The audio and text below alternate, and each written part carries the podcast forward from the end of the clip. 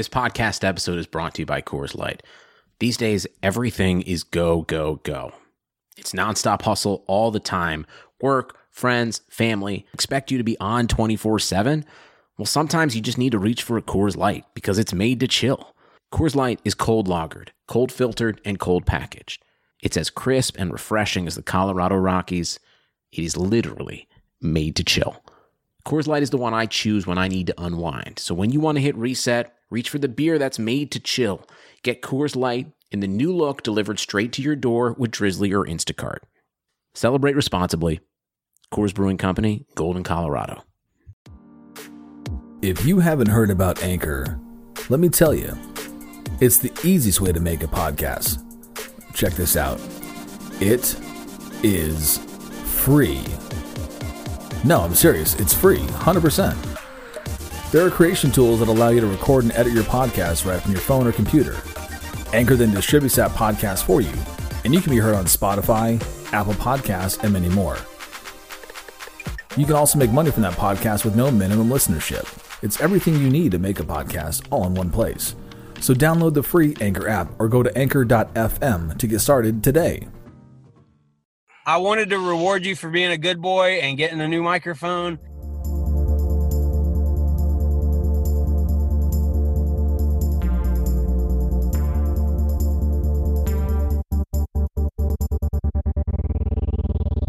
Welcome back, friends and family. This is Lauer After Hours. This week, we are super privileged and thrilled to be joined by... Well, I'll give some of his accomplishments that I got from, I did my research, did my homework. You are the 2012 Top 20 Professionals Under the Age of 40 finalist, the 2010 Miami's Best AM Radio Personality awarded by the Miami New Times, and you are the 2004 finalist for the Florida Associated Press Radio Sportscaster of the Year Award. Mr. Jorge Sedano, thank you so much for joining us. Hey guys, thanks for having me. It's fun to be here. I didn't realize that you did your research. I feel like I'm like inside the actor's studio or something like that. Well, so I was doing a little bit of homework on your Wikipedia page, and those like obviously I have no idea what's on there, so I can't attest to any of it. Well, it was funny because it's clearly like it goes way back early in your career, and I thought it was funny that you were a finalist in 2004 of the year for the Associated Press Radio Sportscaster. And I just appreciated that fact. And I thought it would be pretty funny to lead with that. Obviously you are a host at ESPN Radio. Could you just give us a quick rundown of everything you're involved in? Oh, man, I serve a lot of masters at ESPN. So, yeah, I am on ESPN Radio, specifically doing a show in Los Angeles for ESPN's owned and operated station there. I'm on The Jump pretty regularly, which is Rachel Nichols' NBA show that's on every weekday afternoon. I'm part of the Around the Horn crew. I'm on SportsCenter pretty regularly, but particularly for my LA guys, Neil and Stan, those are my guys. I jump in studio with them. Well, when we could jump in studio, right. You know, pre-pandemic. Sure. Yeah. And then, you know, I've just been part of like Dan's wacky little family for a long, long time. We all used to work together locally in Miami. So those are pretty much the main things I do. Right. And the sideline reporting. I obviously should have remembered that. Right. Yeah. The NBA sideline reporting too. That list is pretty long. I don't blame you for getting a major one on there. You have your you were involved in a lot of areas of ESPN. Also, real quick before I throw it to the first question, as a white guy who cannot roll his R's at all, do you prefer Jorge or George? It really doesn't make a difference to me. Okay. There's really not a lot of people that call me Jorge. Honestly, It's funny because the only reason is because my dad was Jorge. So Just growing up, it was just easier being George, right? Like my mom, when she was yelling at someone, it would just be much easier to distinguish that way. So there's very few people that actually call me Jorge. Like Dan's mom is probably one of the few people that calls me that consistently. I feel like Dan does it because he definitely wants to like help promote the Hispanic aspect of our culture and just who we are. Of course. But yeah, generally it's really just Dan's mom for the most part. I don't think even my own mom anymore, even with my dad passing years ago, doesn't even refer to me as Jorge. She still calls me George, I think. Wow.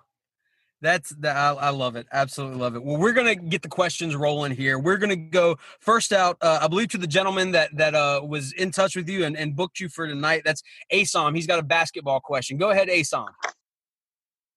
5 for 5 in dropping during an NBA game, Lebitard show phrasing, 5 for 5 in one game. That was incredible. I was feeling it that night. It was kind of like, my perfect game. I feel like I went out there, I nailed the first one very early on, and then I just kept texting Chris Cody, give me another one, give me another one, give me another one. And then I just tried to weave them in my 5 appearances during the broadcast. I think I may have even squeezed it in an interview with Ben Simmons at the end, but I don't remember because it was a while ago. It was great. No one's going to be able to top it. My question is, I was going to go to a basketball question, but we're going to get to a bunch of those. If you had a choice to do one show, The Jump, HQ, Around the Horn, all with having your buddy Stugotz on, which show would you pick and why? I say that because the one time I saw you two on The Jump, it was phenomenal. I would say The Jump only because I know this. No disrespect to Around the Horn or HQ, but I know that basketball people are watching The Jump, right? Like I will literally say things and like Charles Barkley will text me, right? So because of that, because Stugotz is such a flamethrower, right? I know that he's going to say something about someone and then I'm going to run into them at a game and they're going to be like, yo, who the bleep was that idiot you had on next to you on The Jump that was talking crap about me? You know, like, so I feel like that show would resonate differently because basketball people, executives, players, coaches, they all watch that show. So I know that it would cut through in a different way. And him trashing someone or not putting him in their personal record book would totally make my life impossible when I'd have to run into these people. Excellent. Again, thanks for joining us. Before I pass it along, brilliant comment last night on my Yu Darvish tweet with Sarah Spain. That was excellent. Basketball is on your mind. Basketball is always on your mind. It's funny because it's funny because when I saw it, even before I was drinking last night, I saw it and I thought, because Yu Darvish hasn't been that great, you know, over the last couple of years. So I just automatically assume because he's not been so great that he has a 17 ERA in this crazy baseball season that we have. So that's why I made the joke he'd be great as the Bulls small forward, though. And then realizing later when Sarah said no both ways, I'm like, what? So then I went back and I'm like, oh, yeah, well, you know, whatever. I'm like, gosh, it's okay. All right. Asom, you did not have to do that man dirty like that. We're going to keep it moving. All right. Up next is Jeff. Jeff's actually out in L.A. I believe he's got a broadcasting question. Go ahead, Jeff. What up, Jorge? It's Jeff. I'm actually down in OC. Hey, what up? Not too much. Huge 710 fan. Super excited for you and LZ back in the afternoon. Well, you back in the afternoons with LZ. I think that's going to be a great. Get some crosstalk back with Mason in Ireland. Yeah, man, right on. Thank you. Well, first off, I think a lot of fans call you Jorge in addition to Dan's mom, so there's that. But my question is this. As you've gone from Miami broadcasting to L.A. broadcasting, particularly from a radio standpoint, like what are the big differences there that you've experienced? You know, it's weird because there's actually a lot of similarities, I feel like. You know, both towns get a lot of grief for being crappy sports towns, right? That the fans don't care as much as, like, fans in the Northeast or fans in Chicago or whatever. You know what I mean? So I feel like there's that, right? The biggest difference, though, is I would say the West Coast bias, or I guess East Coast bias, whichever way you want to look at it, is a real thing. And I think because everything starts later out here, that there's so many people that have no idea, A, number one, how crazy people are here about certain teams, like the Lakers, for example, or even the Dodgers, right? Like people are lunatics for those teams here. And much like when I was in Miami, like people love the Dolphins and love the Heat. And everybody always just like assumes, Miami beaches, you don't care. Like you get to the games late, you leave early. And LA kind of has that same vibe too. But the West Coast bias thing is real because you will watch, particularly when it comes to like college sports. Like when I watch college football, like there's a lot of good college football teams on the West Coast, like Oregon, for example. My guy, Mario Cristobal, who's from Miami, is their coach. And they get like no love because they play their games at 10:30 at night on the East Coast. And they're just ramrodding people, you know, beating them by like 50 points, you know, at 1 a.m. on a Saturday night. So I feel like little things like that, like there is definitely like a bias when it comes to being on the West Coast. Because if you're on the East Coast, you generally don't get a chance to watch sports that late. Like you have work and kids and things like that. So you're not staying up, you know, unless you're some sort of maniac or you're, you don't love sleep, or you are also just a single person and don't care about sleep. Right on. Thanks, man. Appreciate it. Yeah, man. All right. Next up, we're going out to Steak in Albuquerque. He's got a beluga whale question. Okay. Hey, Jorge. Hey, I was on a Zoom call with Marc from the Reddit and Steve about 10 seconds after you left a few months ago. So this is a big thrill for me. I wanted to ask you, we have somebody in our group chat who is he's saying that Luka Doncic is not a top 10 player overall. Can you dunk on him for me, please? Yeah, look, I will give you my top 10 players in the NBA right now. Like I'm trying to think off the top of my head. Maybe, you know, I'm going to try to put them in some order. So at the top, I'll have like LeBron and Giannis and Kawhi, right? So those are your three. Then I'll have like Harden. I'm going to include KD and Steph, right? Like, let's say they're healthy, right? So you got those guys, Damian Lillard, Anthony Davis, Joel Embiid. And then I'm putting Luka right there. Like, I think Luka is in that top 10. Like, at least the way he's played this year. He is absolutely an MVP candidate. You know, maybe if Paul George would have had a full healthy season, like I think maybe skill set wise, he's still better than Luka. But the way Luka has played this year, you know, he's a top 5 MVP candidate. He's probably a top 5 most improved player candidate. So I will dunk on your boy and tell you that he in my personal record book for 2020, Luka Doncic is my 10th best player. Yeah, thank you. Where's Jason Tatum rank? Right below that. I would say right below that. I think that he's kind of in that next group, 10 to 15, with like Jimmy Butler and like Russell Westbrook in that group. Yeah. All right. Up next, we've got the gentleman that you just dunked on, and that is Aaron from Memphis. Aaron, go ahead. Okay. What up, Aaron? Real quick, can I just clarify your top 10 real quick? Absolutely not, Aaron. We got to get to your question. You just got dunked on. You are Sean Kemp Rain Man dunked on your ass. He just before he got to Luka, finger gunned you, Aaron. Anyway, go ahead. All right, I asked Amin this question, and he gave me a poor answer, and I graded him poorly, and I will also grade you on this answer as well. I need you to give me your top 5 all-time Grizzly starting lineup. Oof. And also a guard, a wing, and a post off the bench. And then to follow that up with who's the best. A guard, a wing, and a post from the Grizzlies? Off the bench, yeah. Holy moly. Yeah. All right. Like, okay, so it's all-time starting 5. There's 3 easy ones, right? Like, you have to go with Conley, right? You have to go with Gasol, and you have to go with Zebo, right? So those 3 right out of the gate, really easy. Can I put Ja in my backcourt too already? Because I think he's that good. That bumps a very important player. Okay, who's the very important player? The grandfather, Tony Allen. I mean, but Tony Allen would come off my bench because I think Ja Morant is a better player. I would also throw Shane Battier into my bench players. I would also have Pau Gasol in my starting 5. And then I'm missing one more player. I'd probably go Mike Miller off my bench. Okay. All right. That's not the worst. That's much better than it means. I'll give you that. I could go Jason Williams, too, if you want. You know what I mean? Like he played there. Yeah. No. So I'm trying to, like, you know, so Shane Battier technically played power forward in the modern era of the NBA. So although not a traditional post player, he is technically in the modern era playing or at least defending the post. That's true. Yeah. No, my favorite Battier story from Memphis is when we got him, we were told that he was a Kobe stopper, and I'm pretty sure that Kobe, the first time they played, dropped like 45 on his head.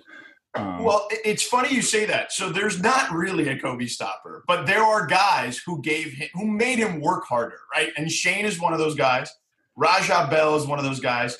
Bruce Bowen is one of those guys. And I guess sort of Ruben Patterson. But those would be the four guys that at least really made him work hard, that are just strictly kind of 3-and-D guys. You know that actually Kobe, you know who Kobe said was the best defender he ever played against? Who's that? The guy you left off your starting five, Tony Allen. Oh, well, yeah, there you go. Tony Allen was pretty good, too, yeah. I don't remember him playing, like, guarding Kobe all that much. No, not that much. Just it was more on the Celtics, yeah. Yeah. All right, Aaron, what's the letter grade? I give him A-. Okay, there you go. That's pretty good. I'll take that. As long as you say Mark's better than Powell. Oh, Mark is better than Powell. Yeah. Man. Yeah. All right, mute Mike Ryan fan account, mute Aaron right now. Right now, as the host, mute Aaron. I do think that is not a popular opinion, but I do think that. Like, right. I think that Mark – first of all, Mark was the defensive player of the year. Powell is not. Powell is a better scorer, I think, than Mark on the interior, better footwork and things like that, even though Mark is great. Mark might be a better passer than Powell, though. And let's not forget, Mark did develop a three-point shot. Now, Powell also didn't play in the era of the three-point shot as much. Right. So that, could Powell have developed one? I think so. So slight edge to Mark, yes.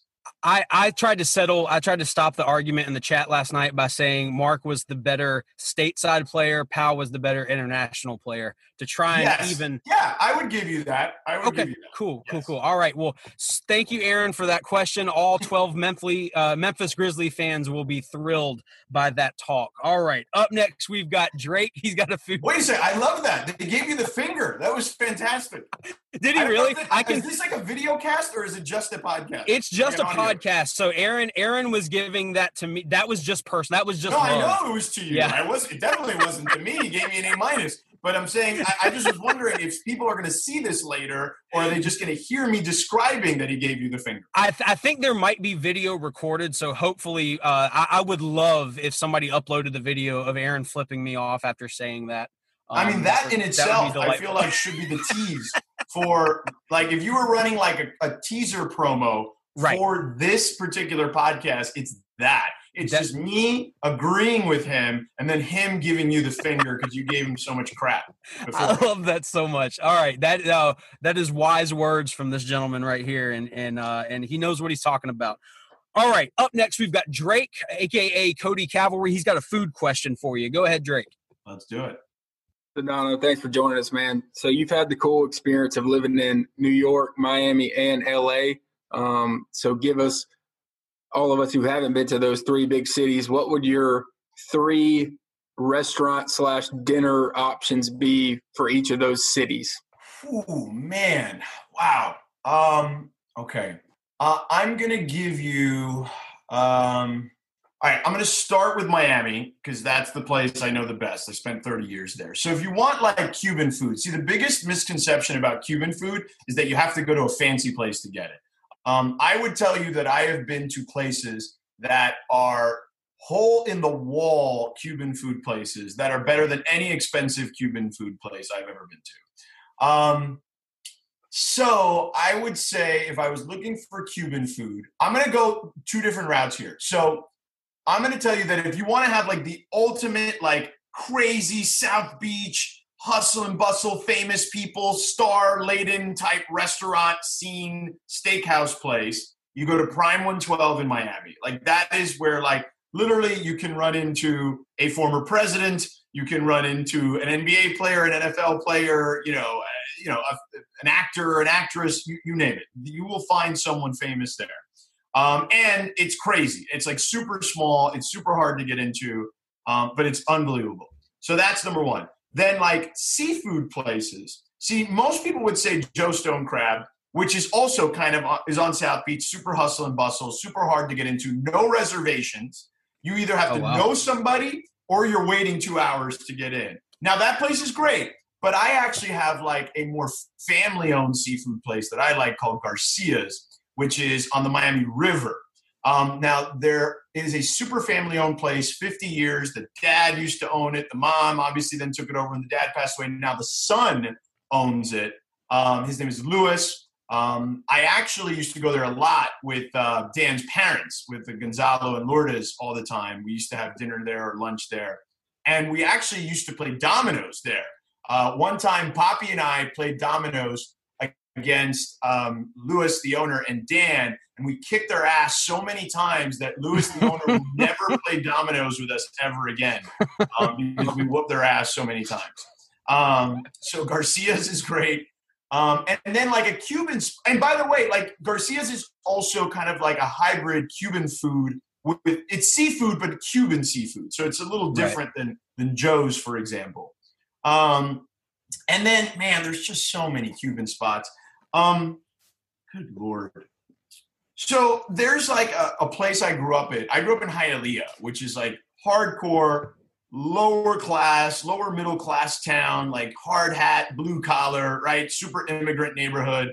You know, lower income is what I meant, not lower class, but lower income. And the only famous thing there is a racetrack. There used to be a really famous, world-famous racetrack there. And so my favorite Cuban restaurant growing up is still there. There's a place called Molina's Ranch. And it is a dive, hole in the wall, which then expanded to like a little nicer spot across the street. They bought like an old mattress furniture store, like storefront, and they made a bigger restaurant. But that is still my spot. You got to go deep into like the city. For that is literally in the middle of the city. In LA, oh man, LA is probably like the best food town I think I've ever lived in, because you can get so many like great little hole in the wall restaurants too, from all sorts of different like backgrounds and nationalities, right? Like you can find obviously great Asian food, but you can find great like Filipino food and Thai food and Chinese food and Korean food and like, you know, Japanese food, right? Like there's every like different kind. So it's almost hard to nail it down to like one spot, just even for Asian food. There is a place called, I'm trying to remember the name. Give me 1 second. I want to Google it on my phone here that I like to go to. Is it Philippe's? It's probably Philippe's. No. Hold on. Swing and a miss, Jeff. Swing and a miss. No. It's not Philippe's. It's a Bull Jeep. It's an LA classic, though, for real. What was the place? God, it escaped me now, but I don't remember now. Give me a second. It'll come to me. It's all good. It's all good. Look, the other part is this. Like, Mexican food, I can't tell you like one place. Like literally you can go to like any taco truck in LA and get amazing Mexican food and get great tacos for like $1.25 a taco, right? Like street tacos, like there's not one spot. Although there is a great little sandwich shop that I discovered in LA. I didn't think of LA as like a sandwich place, but there's a place called Busy Bee in San Pedro, which is like a port city. And it's just out of this world, crazy sandwich shop. There's another good sandwich shop called Fat Sal's. That's in Hollywood. That's a little more trendy though, but it's super cool. Great shakes, all that kind of stuff too. Let me see. I'm trying to think what else. Like Asian. I'm still thinking of the Asian place. Have you ever had Ethiopian food in LA? I have not, but I heard it is excellent. I've heard the same thing. Yeah, I have not. There's actually an Ethiopian place that Dan was telling me about. In Miami. Yo, Jorge, I think. Yo, roast to go inside Grand Central Market downtown. Check that out for tacos. Really. Okay. I will absolutely check it out. I'm trying to see, like, what is the spot that I'm trying? The name just escapes me right now. God. I'm trying to see. Hold on. Give me a second. I'm sorry. I'm being really stupid here. It's all good. God, whatever. All right, so I'll figure it out. So there's that Mexican place. Like, there's a million places, dude. Like, I can give you, like, you know, there's like a fancy place in Orange County by Jeff, I'm sure, Javier's. Everybody likes to go there. It's like a, but I don't think it's that good. Like, trash, it's fine. Trash. Yeah, it's trash, just like trash. Really expensive, like for no reason. Like, because Mexican food, much like Cuban food, doesn't need to be expensive to be really, really good. Right. But it is like the fancy spot that people go to. I will say this. As cliche as this will sound, if you want sushi, like I've been to a lot of sushi places in LA. The Nobu in Malibu is a different level of ridiculously expensive, but unbelievably great sushi. Like, you got to spend $1 bazillion to eat there. But I did get invited there with a friend once, and I was just blown away at how good it was. I didn't think it could be good. I was like, yeah, this is full of crap. Like, how good could it be? And then I ate it, and it's legit. It's genuinely sometimes bizarre when what you feel is got to be overpriced food genuinely lives up to the hype. Like, you feel like you're eating, you know, $100 bill with each bite. Quick question on the sushi topic: gas station sushi, yes or no? No, get the. I almost cursed. Get the hell out of here! No. Okay. All right. So, first of all, I even think like. I wouldn't even buy, like I would only buy supermarket sushi from, like, a nice supermarket. Like, I'm not going into, like, a Ralph's for, like, sushi here in L.A. Okay, so, George. You've been downgraded to a D. Aaron, shut up. Aaron, hush.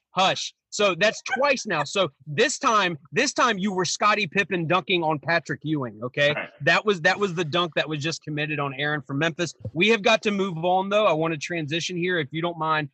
Cody Cavalry, that was a good question. Somehow we always turn this podcast into a food podcast. Always. Well, real quick. Go ahead. Real quick on New York. Il Mulino, Italian restaurant. Peter Luger's Steakhouse.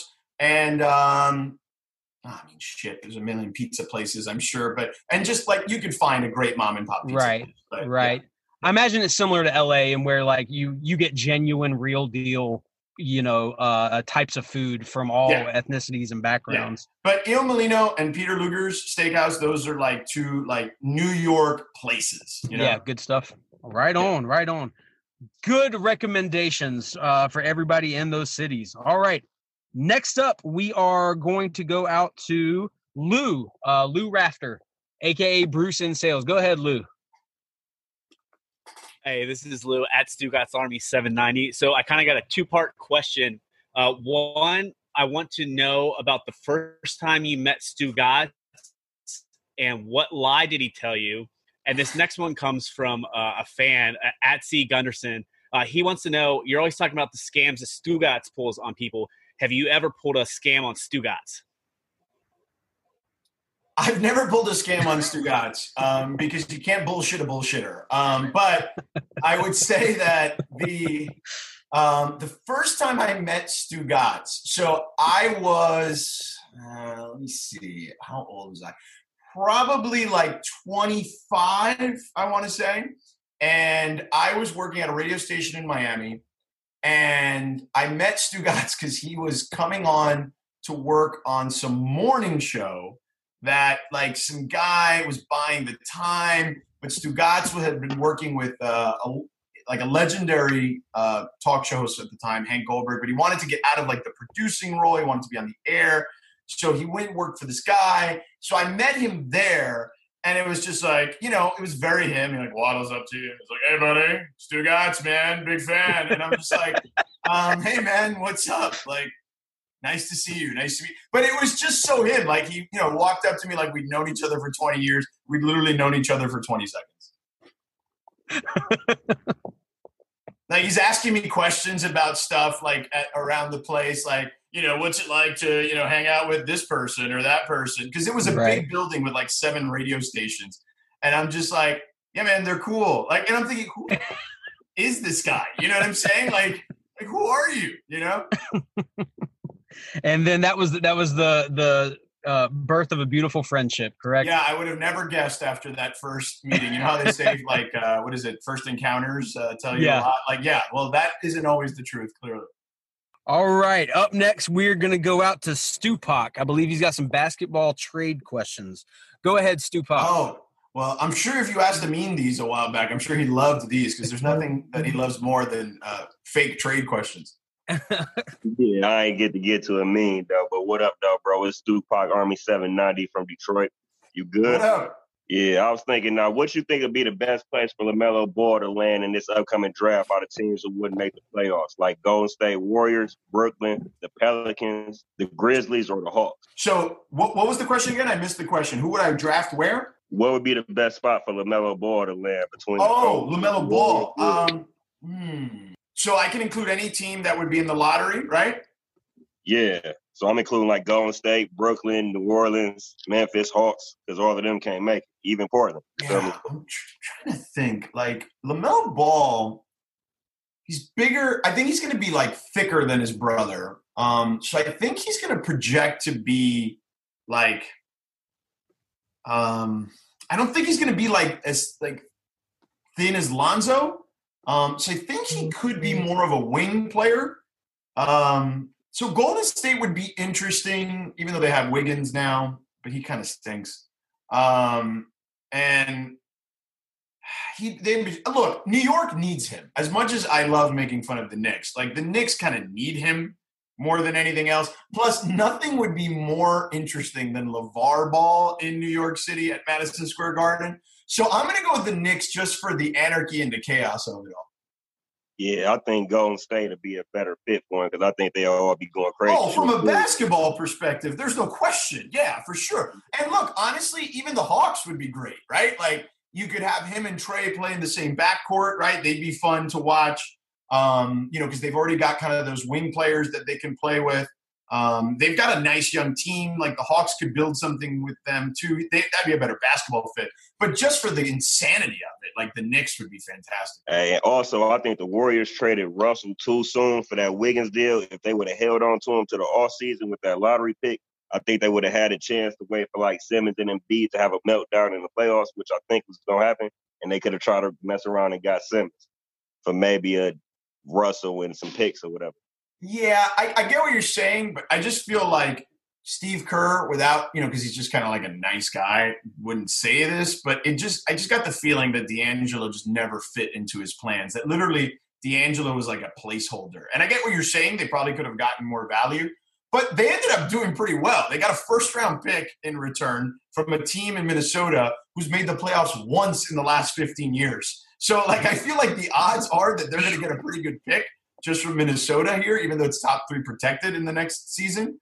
And they still got Wiggins, who I don't love, but I know that, look, in every sport, right, everybody loves to kind of feel like they can make the former number one overall pick good.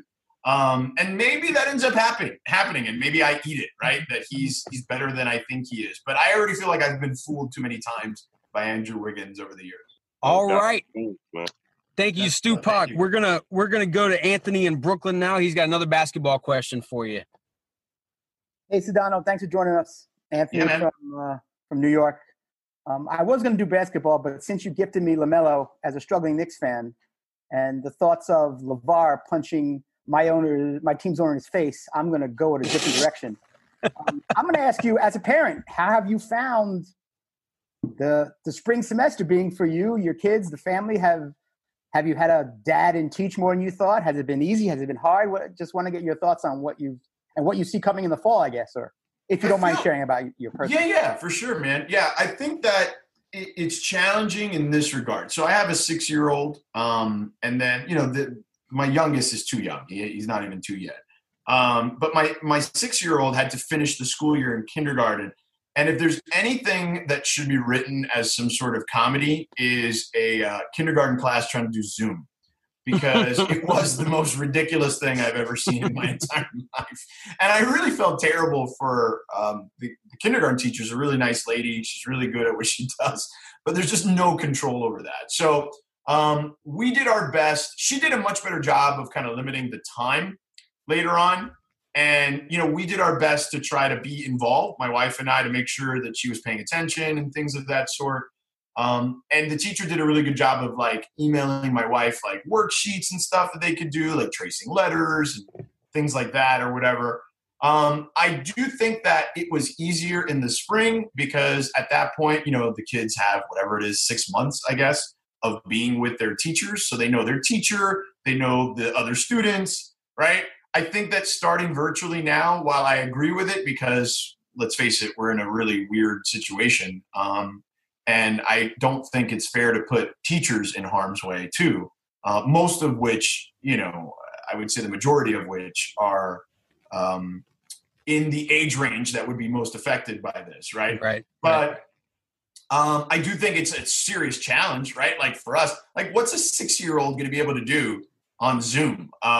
You know, when she doesn't even know the teacher yet, you know, like it's going to be really hard. I will give the school district that we're in credit. They've sent out this like virtual manual for us to read and just kind of really kind of detailing what things will look like. From how long each session will go. I think overall it's going to be like 3 or 4 hours with some breaks in between, right? And, you know, for the little kids.